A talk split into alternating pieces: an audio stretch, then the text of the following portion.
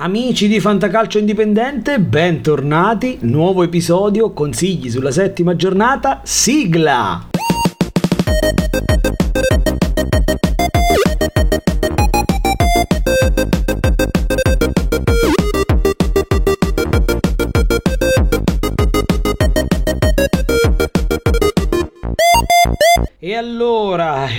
Cari ragazzi, anche qui puntata breve, tempo praticamente prossimo allo zero, quindi la premessa è la stessa del turno scorso, parleremo fra qualche secondo del turno scorso che è andato abbastanza bene direi, puntata anche qui che vedrà la sparizione degli sconsigliati, ci sarà solo il nome del calciatore consigliato, faremo un'analisi molto breve, approfitteremo della sosta la settimana prossima, ci darà un po' di respiro per poter fare un po' il punto sulla situazione in Serie A dopo a questo punto sette giornate. Affronteremo insieme qualche eh, nome nuovo per chi deve ancora fare l'asta. Ho diversi amici che ancora devono fare l'asta, ma nel frattempo eh, ci andiamo a tuffare eh, sulla settima giornata che comincerà fantastico venerdì con Salernitana Lecce e quando c'è la partita il venerdì ragazzi a me la partita del venerdì mi ammazza ammazza perché mi toglie tutte le possibilità di fare le cose sistemate, le cose con calma. Ora, io ancora in realtà non ho capito se questa cosa di...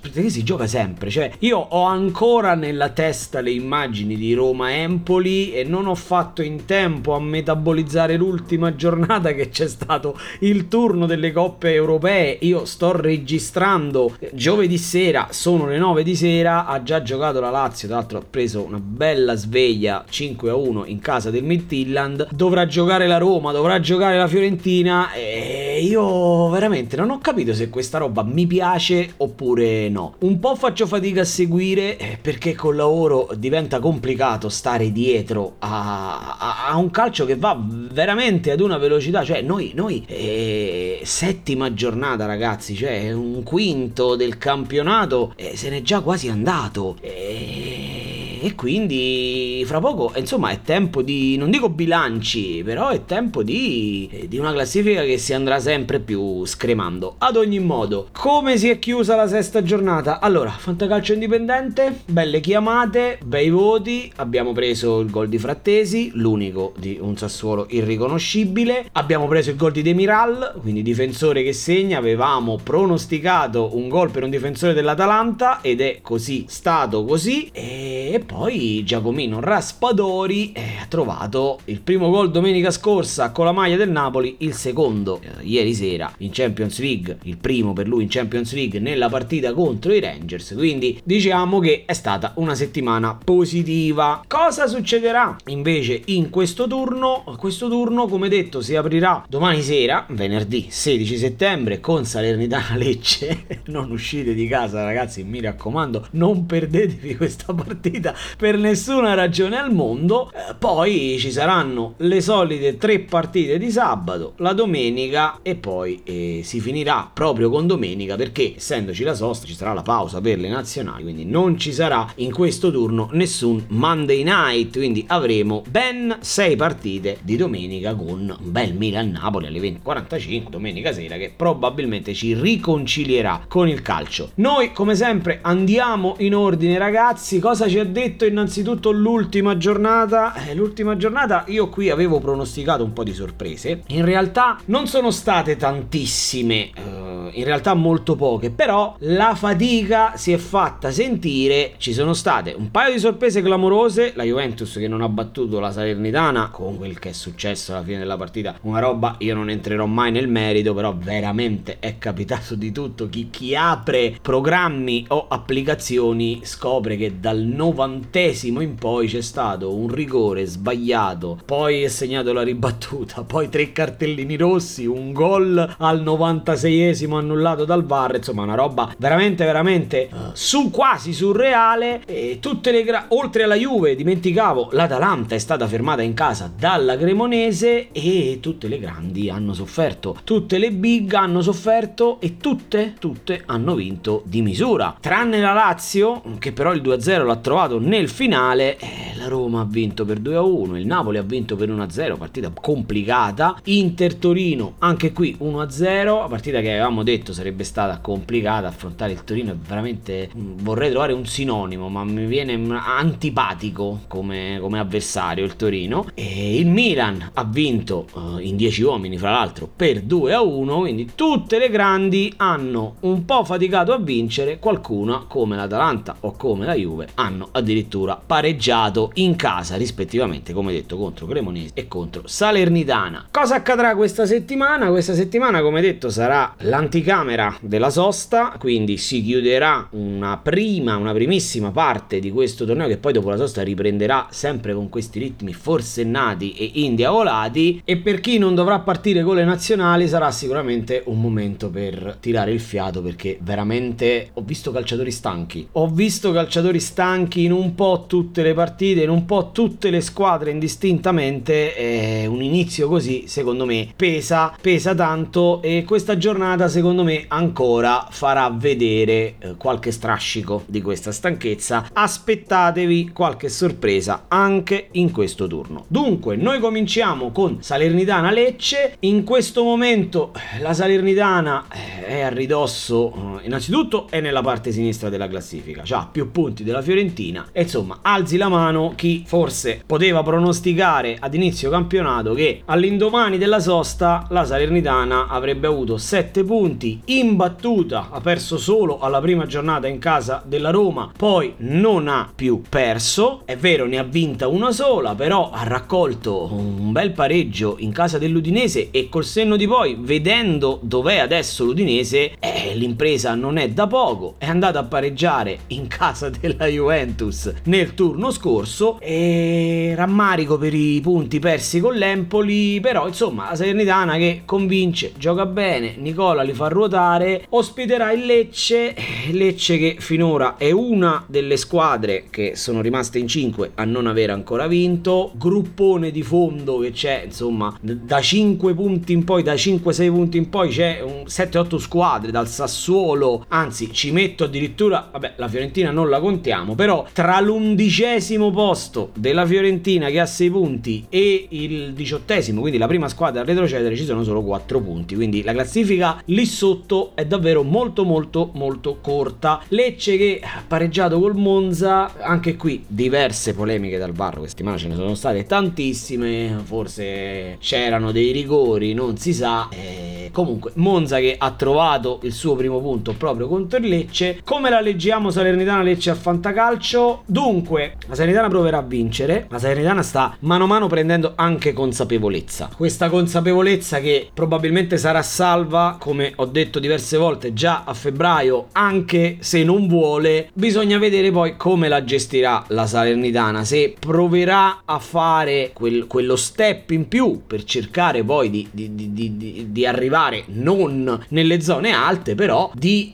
secondo me, ha le carte in regola per finire a ridosso delle prime 10, eh, oppure se farà come l'Empoli dell'anno scorso che accumulerà, accumulerà punti, arriverà in una posizione talmente tranquilla che si prenderà il lusso di, di, di, di sperimentare. Vedremo, fatto sta che la Salernitana gioca un ottimo calcio, un calcio che è l'emblema, è lo specchio del carattere del suo allenatore, però secondo me queste partite le soffre. Queste partite le soffre perché come abbiamo visto i punti che ha perso sono stati come detto quelli in casa contro l'Empoli dove eh, si è fatta eh, insomma un po' ingabbiare, si è fatta un po' imbambolare dalla squadra toscana che non giocò affatto male quella partita, andò addirittura in vantaggio con Satriano, poi la Salernitana la ribaltò, ma a ridosso della fine negli ultimi 10 minuti, se non ricordo male, prese il pareggio di Lammers e la partita uh, finì lì, partita tra l'altro sontuosa di Mazzocchi, quella lì, e quindi a me questa tra Salernitana e Lecce mi puzza un po' di simil Salernitana Empoli. Ecco perché io mi vado a prendere il calciatore consigliato dalla squadra pugliese, che non mi meraviglierei portasse via un punticino dalla Rechi, il calciatore in questione è Hassan Sisai, attaccante del Lecce, in ballottaggio ovviamente con Colombo. Oggi come vi dicevo ragazzi è giovedì, io non so chi dei due partirà titolare, però è un profilo di giocatore quello di Sisai che potrebbe mettere in difficoltà la difesa della Salernitana. Quindi chi ce l'ha in rosa, secondo me in questa partita schieri Hassan Sisai. Proseguiamo ed andiamo ad analizzare Bologna-Empoli dove sicuramente la notizia è l'esordio sulla panchina del Bologna di Tiago Motta che istituisce Sinisa Mihailovic. Il Bologna riceve l'Empoli, eh,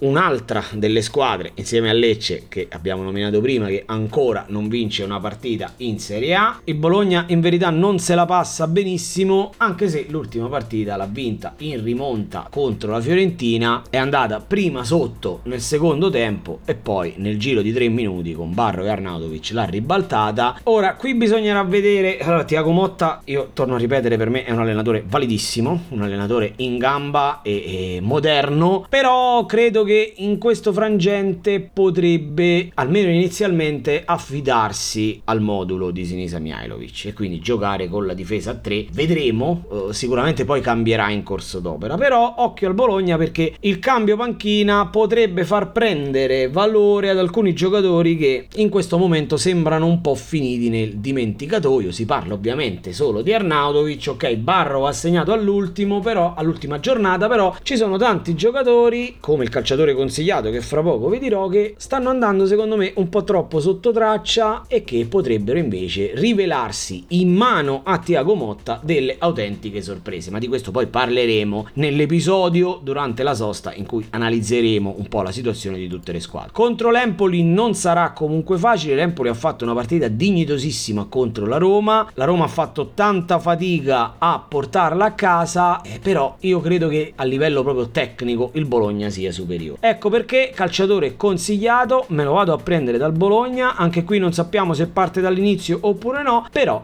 schierate Riccardo Orsolini perché come vi dicevo è uno dei tre nomi che poi faremo nella famosa puntata che verrà del Bologna che mi incuriosisce che voglio vedere nelle sapienti mani di Tiago Motta se avranno una fioritura fantacalcistica che magari al momento è inaspettata. Ad ogni modo, in questo turno se ho in rosa Riccardo Orsolini, io lo metto in campo. Proseguiamo l'analisi della giornata parlando di un derby, sì, perché c'è anche un derby in questo turno ed è quello tra Spezia e Sampdoria. Due squadre che se guardiamo la classifica ci sembra quasi inverosimile che, che lo Spezia arrivi a questa partita con tre punti in più in classifica, frutto ovviamente di una vittoria che è avvenuta alla prima giornata e ci sembra una vita fa, visto tutte, tutte le partite che si stanno giocando una dietro l'altra, poi non ha più vinto, eh, la Sampdoria in realtà non ha, ed è ancora la terza squadra che non ha ancora vinto una partita quest'anno in Serie A, le due squadre tra l'altro hanno preso più o meno lo stesso numero di gol, 10 lo Spezia e 11 la Sampdoria, eh, però la Sampdoria, lo diciamo sempre, fa tanta fatica a segnare. Eh, lo Spezia ha invece una organizzazione difensiva che secondo me è molto valida, frutto del grande, del grande lavoro di uno degli allenatori italiani più ingiustamente sottovalutati che è eh, Gotti. Ed è vero che ha preso 10 gol però è una squadra che ha perso di misura contro il Napoli e soprattutto allo scadere. Contro la Juve ha tenuto la partita in vita sull'1-0 fino al novantesimo momento in cui ha preso il 2-0 ecco l'unica partita in cui quasi sembra non essere scesa in campo è quella contro l'Inter però questa partita è molto molto pericolosa e trappolosa al fantacalcio perché è una sorta di ultima spiaggia per la Sampdoria, però non sarà facile, non sarà facile perché lo Spezia gioca, la Sampdoria invece secondo me ancora non trova una sua identità, ancora non riesce secondo me a valorizzare gli elementi migliori che ha come Sabiri che praticamente è sparito al fantacalcio ed è un giocatore che, che l'anno scorso ha, ha fatto la differenza nella seconda parte di campionato per la Sampdoria, Diuricic si sta inserendo, però ecco questa è una partita pericolosa dove io vi dico motivo non abbiate paura a, a schierare giocatori dello Spezia e della Sampdoria, io mi prendo un nome da farvi per il calciatore consigliato che è Arcadius Reca. Ovviamente l'esterno dello Spezia che è un calciatore che fa bene entrambe le fasi, un fedelissimo di Gotti ed è un giocatore che veramente può mettere in difficoltà da quel lato la Sampdoria. Sampdoria ovviamente che da quel lato ha il collaudatissimo Beresinski, però occhio perché, perché Re, Reca va uh, sul fondo con qualità e potrebbe portarvi qualche bonus in questa partita. Andiamo avanti e andiamo ad analizzare Torino-Sassuolo. Ora, eh, qui ragazzi io del Sassuolo vi ho già parlato, io quest'anno lo vedo male male. Ok, ci sono gli infortuni, mi sono tenuto un po' più vago nello scorso turno, però la sconfitta con l'Udinese, ok, è vero, in inferiorità numerica per quasi tutta la partita, però io non vedo proprio più una proposta. Cioè, allora, le assenze sono in Berardi per questa squadra è un faro e quando non c'è fa tutta la differenza del mondo. Però ragazzi, il Sassuolo veramente crea poco, cioè costruisce poco, anche i nuovi, sì, Laurentier batte molti calci piazzati, però io, io non vedo nel Sassuolo quella fiammella che vedevo l'anno scorso. Ovviamente non c'è più Scamacca, non c'è più Raspadori, però e Pinamonti anche sembra abbastanza spento, sì, si deve inserire, però io vedere un Sassuolo dopo sei giornate con soli quattro gol fatti e, e, e a pari merito con Lecce, ad esempio, con un solo un gol in più di Sampdoria e Monza, non mi lascia presagire nulla di buono. Tra l'altro ha vinto l'unica sua partita al secondo turno, anche qui ripeto, sembra una vita fa, ma in realtà era il 20 agosto, quindi stiamo parlando veramente di neanche un mese fa, però Sassuolo Lecce 1-0, eh, poi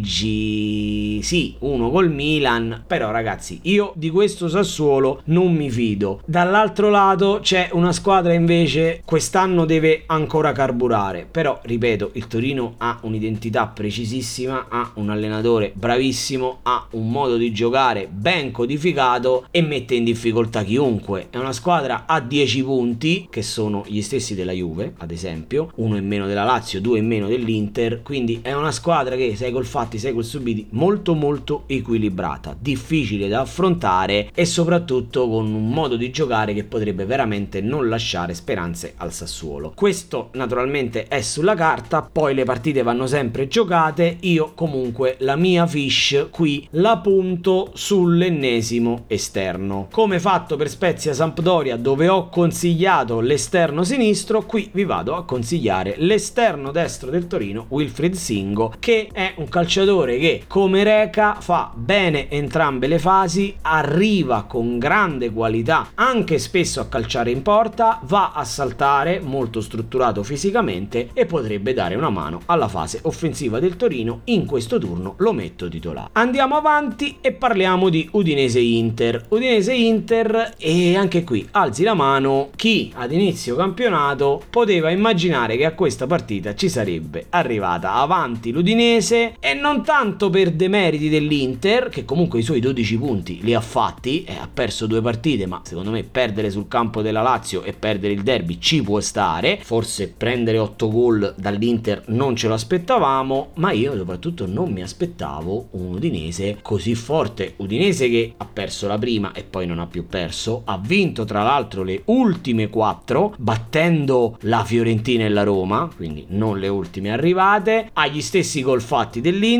ha una difesa migliore di quella dell'Inter è in grande fiducia è al quarto posto. E e io onestamente non me lo sarei mai aspettato. È una partita onestamente difficile da decifrare al fantacalcio, è veramente veramente complicato fare un nome perché si rischia la figuraccia. Io in linea di massima, visto che in questo momento, a questo punto della stagione, Udinese-Inter è diventato un big match, io vado anche qui a farvi un nome fuori dal coro che è quello di Henrik Mikitarian. Mikitarian che giocherà verosimilmente verosimilmente al posto di Kalanoglu che proprio oggi si è eh, fermato, pare ci sia una distrazione muscolare al flessore per lui e quindi in questo momento secondo me lanciare Mkhitaryan potrebbe essere una bella soluzione perché la tecnica di Mkhitaryan è sotto gli occhi di tutti e in questa partita io la vedo una partita molto bloccata, molto molto tattica, una partita con due squadre tra l'altro che adottano pressoché lo stesso modulo e la differenza la potrebbe fare proprio magari un tiro da fuori o una giocata di un calciatore molto molto tecnico e molto molto bravo come Enric Mkhitaryan. Proseguiamo e andiamo a parlare di Cremonese Lazio. Lazio che come vi dicevo ha preso una bella scoppola in uh, Europa League, ne ha presi 5 dal Midtjylland, tra l'altro Immobile è rimasto in campo per 70 minuti, io la partita non l'ho vista, ho aperto l'applicazione, ho detto ho visto il risultato, quando ho aperto era 4 a 1, ho detto vabbè ma Immobile non starà giocando, l'avrà fatto riposare, invece no, Immobile era in campo, è uscito proprio dopo il 4 a 1, io voglio capire dove vogliamo arrivare perché Sarri, sì, ok, si lamenta che ci sono troppe partite, però sto ragazzo lo dovrai far riposare una partita. Eh, cioè, vabbè, eh, ad ogni modo, eh, la Lazio che insomma, anche qui alti e bassi, è una squadra capace di vincere 3 a 1 contro l'Inter e poi il turno successivo pareggiare contro la Sampdoria che la domenica prima aveva preso 4 sveglie dalla Salernitana. Poi non contenta, perde in rimonta col Napoli, ma ci sta, è, è una squadra che è ancora alla ricerca dell'equilibrio. Ovviamente Sarri sta lavorando tanto, ha migliorato tanti giocatori come Lazzari, come Patrick, che tra l'altro non c'era in questa partita, hanno giocato Gila e Romagnoli contro il Midtjylland ovviamente in Europa League. Adesso gli tocca questo avversario che secondo me è come andare dal dentista in questo momento. Cremonese ha solo due punti, ovviamente tanti gol subiti, però è una squadra in crescita. In crescita perché nelle ultime due partite è imbattuta, ha raccolto il suo primo punto a inizio settembre contro il Sassuolo e poi però è andata a pareggiare sul campo dell'Atalanta. Ok, c'è stato un errore individuale di Musso che ha favorito, però eh, secondo me devi essere bravo a restare in partita contro una squadra come l'Atalanta in casa dell'Atalanta e a sfruttare una delle occasioni che ti capita. La Cremonese ragazzi gioca al calcio, ma questo lo avevamo detto già nella puntata registrata prima che iniziasse il campionato quando analizzavamo un po' tutte le squadre. Questa partita potrebbe essere una delle sorprese di giornata. Ecco perché io mi vado a prendere il calciatore consigliato dalla Cremonese, indeciso fino all'ultimo tra i due attaccanti, vi faccio il nome di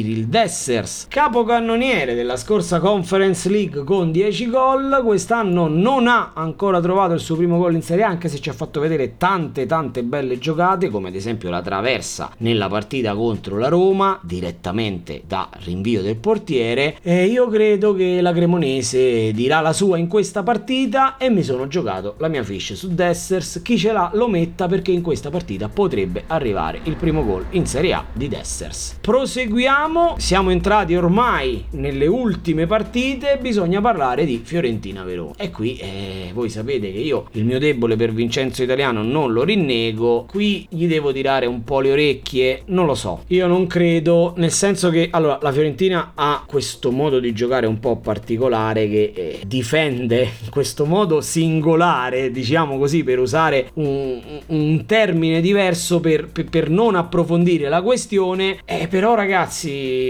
secondo me il problema torniamo sempre lì è quello. La Fiorentina ha seri problemi là davanti. Chiaro che eh, non può essere questa una giustificazione ogni volta che si perde una partita per uh, errori grossolani in difesa. Però ragazzi se non concretizzi se non butti dentro la palla eh, i risultati sono questi. Ripeto se voi andate a guardare le statistiche della Lega Calcio la Fiorentina costruisce eh, la Fiorentina porta palloni puliti in area, però non riesce a concretizzare. Non riesce a concretizzare, non riesce a trovare la quadra a centrocampo, mettere, mette queste mezze ali col piede invertito. È un po', un po' un'insalata. Bisogna capire, è una squadra che segna pochissimo.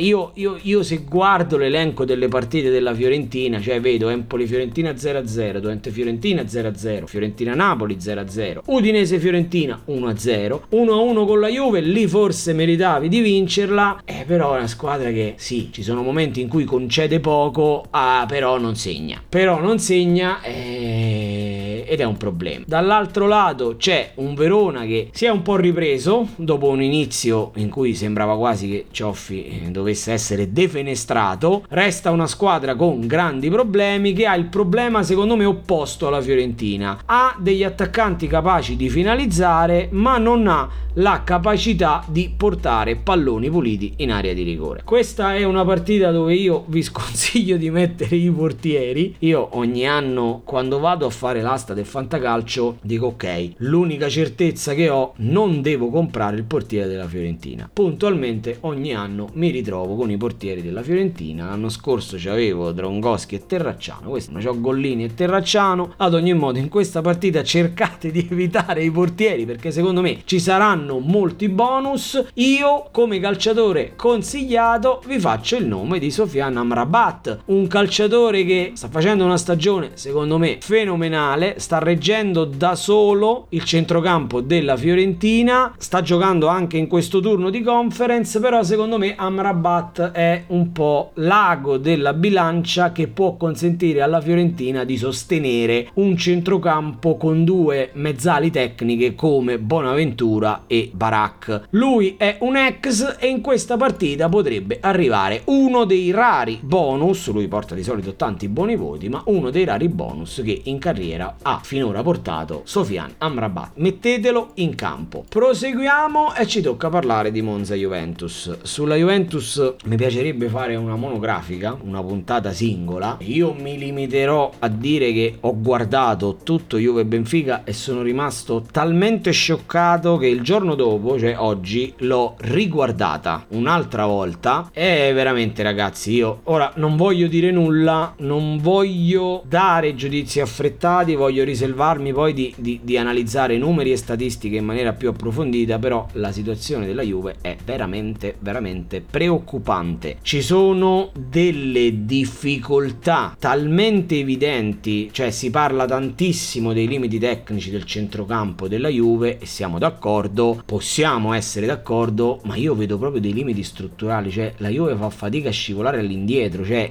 nella partita di ieri eh, Neres e, e Rafa hanno praticamente comandato, fatto quello che volevano nei mezzi spazi, cioè nessuno li marcava. I centrocampisti della Juve, il povero Paredes aveva porzioni di campo sconfinate da coprire e, e non è un giocatore che ha nelle sue corde questo tipo di caratteristica. Eh, è veramente complicato. Il Simone Pepe Serbo, il cross lo indovina, però la porta mi sembra che non la veda. Vlaovic non segna su azione dalla prima giornata contro il Sassuolo. Io non lo so, veramente non so cosa succederà. Quello che vi posso dire è che il Monza è un avversario facile solo sulla carta. Perché? Perché? A non ha niente da perdere, perché nella testa dei giocatori ci può anche stare la sconfitta con la Juve. Quindi probabilmente proveranno ad attaccare perché quando una balena non sta più a galla anche le sardine la prendono a calci nel culo e quindi secondo me il Monza proverà a giocare una partita un po' più spregiudicata un po' più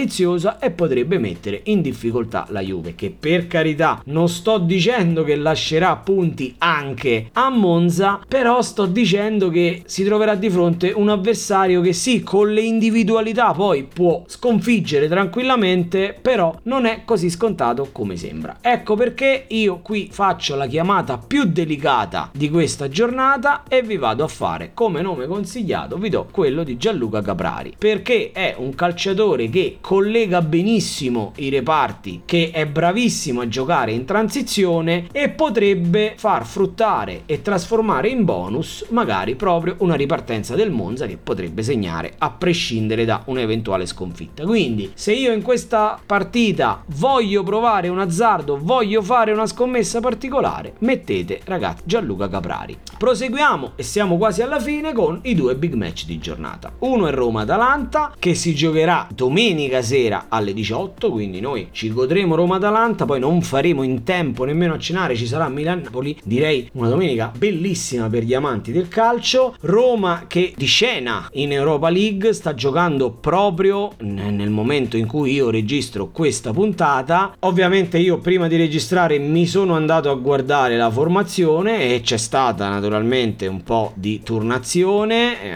sta riposando Abram al momento, sta riposando Dybala, sta giocando dal primo minuto Zaniolo, straordinari tuttavia per Spinazzola che è regolarmente in campo, la difesa naturalmente è sempre quella. Come leggere questa partita ragazzi? Ora la Roma ci arriverà sicuramente più stanca dell'Atalanta. L'Atalanta quest'anno, come ho detto nelle registrazioni anche precedenti, sta adottando un approccio un po' insolito, diverso da quello a cui ci ha abituato negli anni scorsi dove segnava a rotta di collo e concedeva a rotta di collo. Qui sta segnando molto meno, ma sta anche concedendo molto meno. L'Atalanta è la miglior difesa della Serie A, è quella che ha preso meno gol di tutti. È vero, ora va fatto poi questo inciso che finora l'Atalanta ha avuto un calendario tutto sommato agevole. Se escludiamo il Milan, che è stato l'avversario finora più ostico, poi Sampdoria, Verona, ok Torino, Cremonese, diciamo che adesso cominceranno ad arrivare avversari mano a mano più forti, però l'Atalanta ragazzi, a me come sapete Gasperini piace tantissimo e magari questo approccio diverso questa volta potrebbe pagare. Contro una Roma che ci arriverà sicuramente più stanca, con più energie spese, ok, la Roma questa partita la sta giocando in casa, però fatto sta avrà probabilmente la giornata di domani e basta per preparare la partita contro l'Atalanta e io da questa partita mi aspetto un bel po' di bonus. A livello di formazioni è ovviamente tutto un rebus perché io in questo momento in cui registro non so co- come finirà la partita della Roma, chi la finirà, cosa succederà e l'Atalanta ha una situazione specie nella parte avanzata, quindi nel reparto offensivo, eh, un po' sui generis perché Gasperini ha un po' bacchettato Muriel, non si riesce a trovare un equilibrio sulla tre quarti. È una partita molto molto particolare dove io vi suggerisco di schierare un po' tutti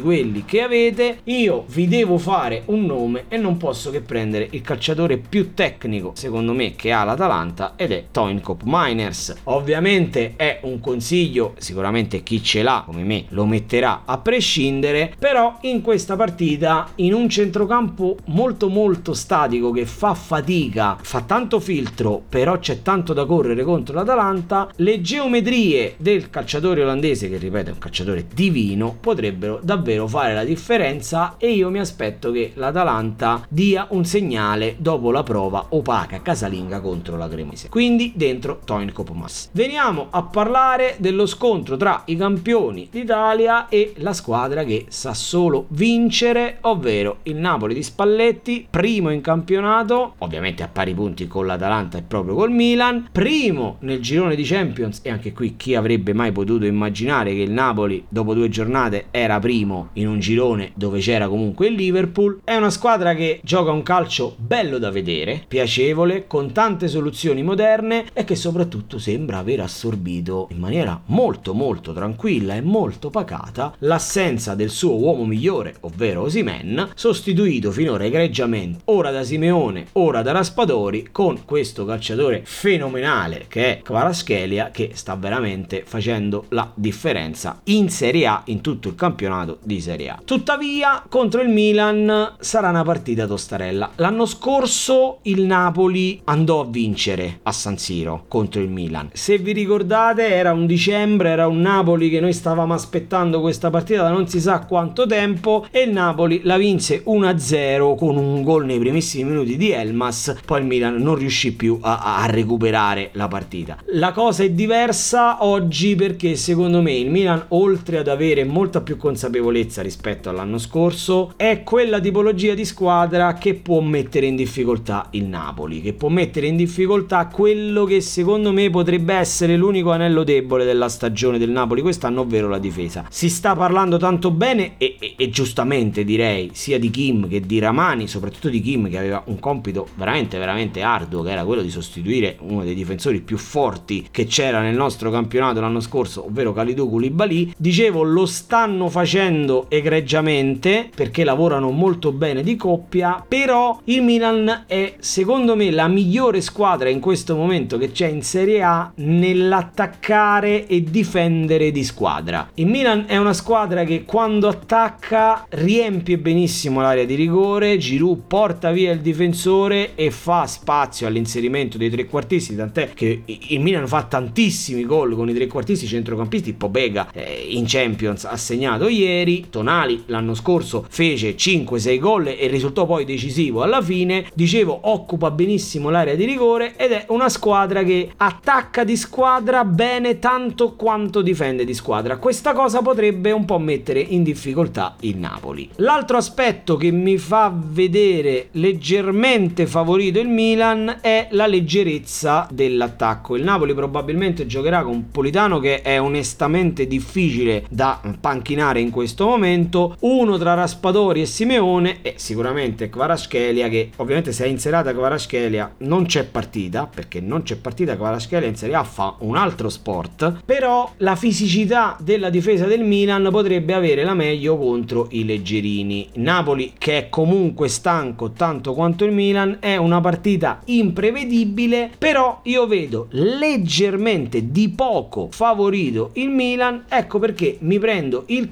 calciatore consigliato dai rossoneri e vi faccio il nome proprio di Sandrino Tonali. Perché Sandrino Tonali? Perché Sandrino Tonali in un momento un po' delicato perché il Milan ha fuori, vabbè, naturalmente Ibra, ha fuori Rebic, ha fuori Orighi, ha pochissime alternative là davanti, c'è la squalifica di Leao che è inevitabilmente un fattore, questa partita perde i due calciatori simbolo delle due squadre che sono Leao squalificato da un lato e Osimen infortunato dall'altro, ecco perché sarà, come detto, determinante il gioco di squadra e in questa cosa il Milan secondo me è molto molto avanti rispetto al Napoli e uno dei calciatori che potrebbe risultare decisivo è proprio Sandro Tonali. Anche questa volta, cari ragazzi, abbiamo finito. Qui ci sono state chiamate come sempre un po' particolari. Noi ci sentiamo la settimana prossima quando approfittando della sosta uscirà una puntata un po' più sostanziosa, un po' più analitica, un po' più ricca di contenuti. Al momento vi dovete accontentare di quello che avete appena ascoltato. Io vi ringrazio, vi auguro buon fine settimana. Mi raccomando, non uscite che c'è Salernitana Lecce domani sera a quest'ora staranno già giocando. Noi saremo felicissimi di guardare Salernitana Lecce di venerdì sera. Buon fantacalcio a tutti!